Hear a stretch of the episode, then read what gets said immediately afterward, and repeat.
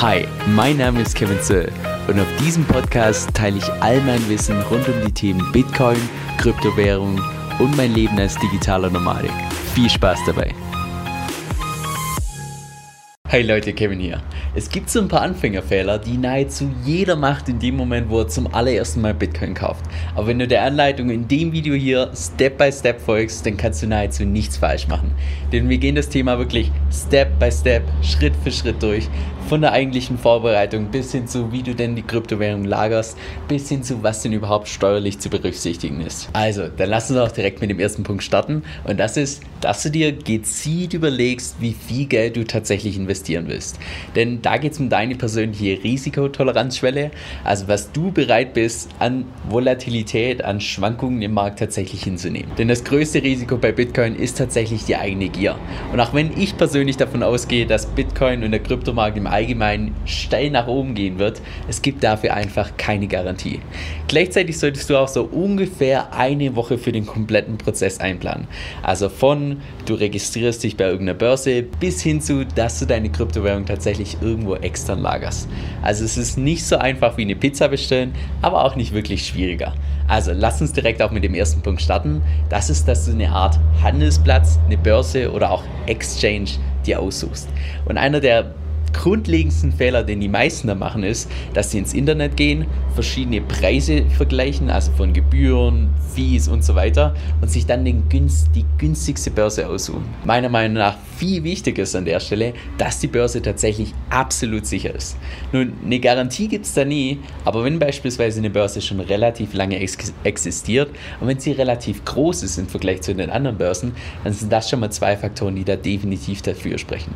Meine drei Lieblingsbörsen sind derzeit Binance, Coinbase und Kraken. Ich habe dir die auch alle unten in der Beschreibung verlinkt. Kannst du da mal reinschauen, wenn dich die interessiert. So, wenn du dich dann für eine Börse entschieden hast, dann geht es darum, dass du dich erstens registrierst und zweitens auch verifizierst. Denn genauso wie eine traditionelle Bank, so müssen, müssen auch verschiedene Exchanges verschiedene Richtlinien befolgen. Und eine von den grundlegenden Richtlinien ist da KYC-Laws, also Know Your Customer. Das bedeutet konkret, dass du erstens deinen vollen Namen angeben musst, deine Adresse, deine Telefonnummer. Dann wird gefragt nach einem Bild von einem Reisepass und auch meistens ein Selfie von dir selbst, wie du irgendeine Notiz hältst. Und in aller Regel ist es bei den Börsen auch so, dass je mehr du dich selbst verifizierst, je mehr Angaben du machst, desto höher sind auch deine Kaufs- und Verkaufslimits.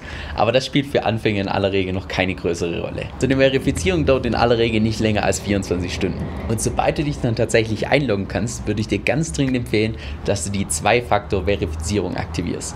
Das bedeutet konkret, immer dann beispielsweise, wenn du dich einloggst, immer dann, wenn du irgendwie Trades machen willst, dass du dann immer noch zusätzlich beispielsweise eine SMS aufs Handy bekommst oder irgendeinen Code auf einer App, den du dann entsprechend eingibst, um einfach sicher zu, zu gehen, dass da kein anderer irgendwas mit deinem Geld machen kann. So, danach folgt Schritt 4, dass du das Geld Geld tatsächlich von deinem Bankkonto auf die Exchange bringst. Und da der größte Fehler, den die meisten Anfänger machen, ist, dass sie das mit Hilfe ihrer Kreditkarte machen oder auch Debitkarte. Das Problem dabei, die Gebühren. Denn da werden bis zu 5% Gebühren fällig auf alles, was du überweist.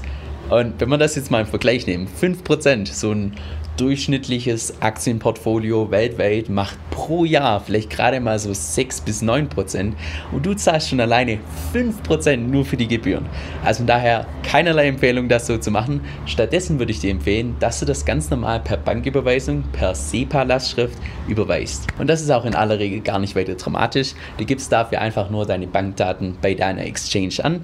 Danach bekommst du verschiedene Anleitungen, wie du denn tatsächlich Geld rüber überweist. Und das Wichtigste ist da, dass du nicht vergisst, den Referenzcode immer mit anzugeben. Das ist so ein kleiner Code, den du quasi in deiner Banklastschrift angibst, damit die Exchange tatsächlich weiß, ah okay, das Geld kommt von der Person, also müssen wir das auch dem Account zuweisen.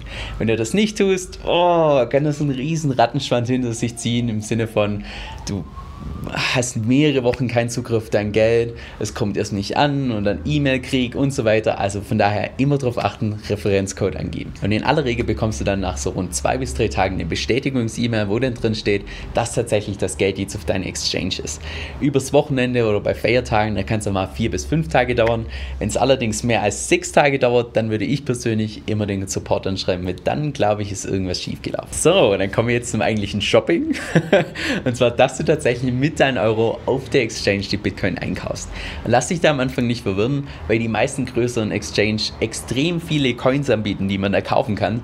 Kann das am Anfang ziemlich verwirrend sein, weil du da überall so Balken siehst und irgendwelche Trading-Abkürzungen, irgendwelche Diagramme und so weiter.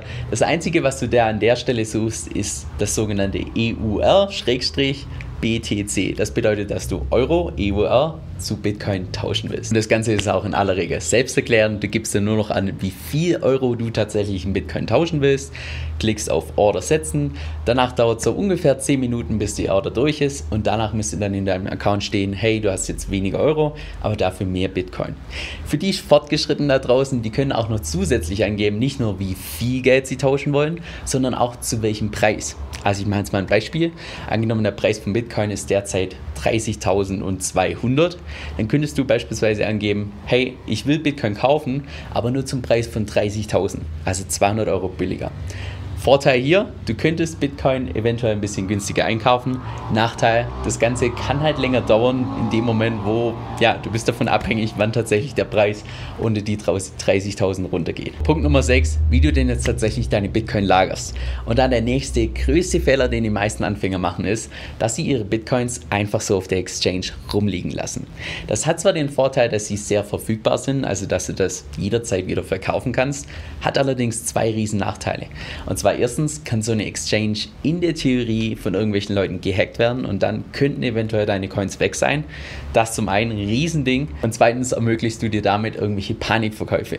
Das bedeutet, in dem Moment, wo beispielsweise Bitcoin Ju 40% nach unten gehen sollte, da werden viele einfach so emotional, dass sie zu ihrer Exchange gehen und dann aus Angst ganz unten verkaufen. Also dann, wenn man eigentlich einkaufen sollte und nicht verkaufen sollte. Von daher meine dringende Empfehlung, geh weg von einer sogenannten Hot Wallet, also irgendwas, was online verfügbar ist, hin zu einer Code Wallet. Und das sind die zwei bekanntesten Wege. Erstens, dass du das Ganze auf einen Ledger Nano packst. Das ist wie so ein kleiner USB-Stick, den du im Internet relativ günstig kaufen kannst und dort deine Bitcoin dann drauf transferieren kannst. Oder zweitens, dass du eine sogenannte Paper Wallet erstellst, also beispielsweise, dass du ins Internet gehst, dir deinen eigenen Private und Public Key erstellst durch irgendeinen Zufallsgenerator und da dann entsprechend deine Bitcoin drauf packst. Wie das genau das Ganze jetzt im Detail geht, da würde ich dir empfehlen, schau dir dazu irgendwelche Tutorials im Internet an. Es ist nicht wirklich kompliziert, aber fürs allererste Mal würde ich dir definitiv ein Tutorial empfehlen. So, und was du dann nur noch machen musst, ist, du gehst auf deine Exchange, klickst auf Funds, also dort, wo deine ganzen Kryptowährungen und so weiter angezeigt werden. Da klickst du auf Versenden oder auch Withdraw und dann gibst du im Prinzip nur den Public Key ein von deinem Ledger Nano oder deiner Paper Wallet. Public Key ist wie so eine Art, ich sag mal, E-Mail-Adresse und dann wird das Ganze transferiert und innerhalb von 10, 20, 30 Minuten sollte dann das tatsächlich auf der neuen Wallet drauf sein. So, letzter Punkt, ganz wichtig in Deutschland, dass du von Anfang an beginnst, dir Gedanken um das Thema Steuern zu machen. Und konkret meine ich da, dass du von Anfang an festhältst, wann du welche Transaktionen machst. Also erstens ist wichtig, welche Kryptowährung du da kaufst. Zweitens, wann du die gekauft hast. Drittens, zu welchem Preis. Viertens, wie viele Coins. Und fünftens, nehme ich mal in Klammer, solltest du außerhalb von Euro gehandelt haben, also jetzt beispielsweise US-Dollar oder sonst was, dass du das Ganze dann auch in Euro umrechnest, damit das Finanzamt das ein bisschen leichter nachvollziehen kann. So, und das muss auch gar nicht irgendwie großartig kompliziert sein. Das kann ein ganz einfaches Excel-Tool sein. Wichtig ist nur, dass die Daten vollständig sind und richtig sind, weil ansonsten kann es Ärger geben. Damit sind wir auch schon am Ende von dem Video. Wenn du noch mehr Videos wie die sehen willst, dann wäre es richtig cool, wenn du den Kanal hier unterstützen würdest.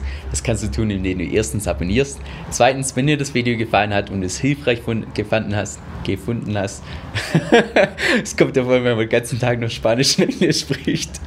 Wenn du das Video hilfreich fandest, lass ein Like da. Und drittens, wenn du irgendwelche Fragen hast oder auch Videowünsche für die Zukunft, schreib mir die gerne unten in die Kommentare, dann kann ich die fürs nächste Mal mit berücksichtigen. Also hoffentlich sehen wir uns bald wieder. Mach's gut.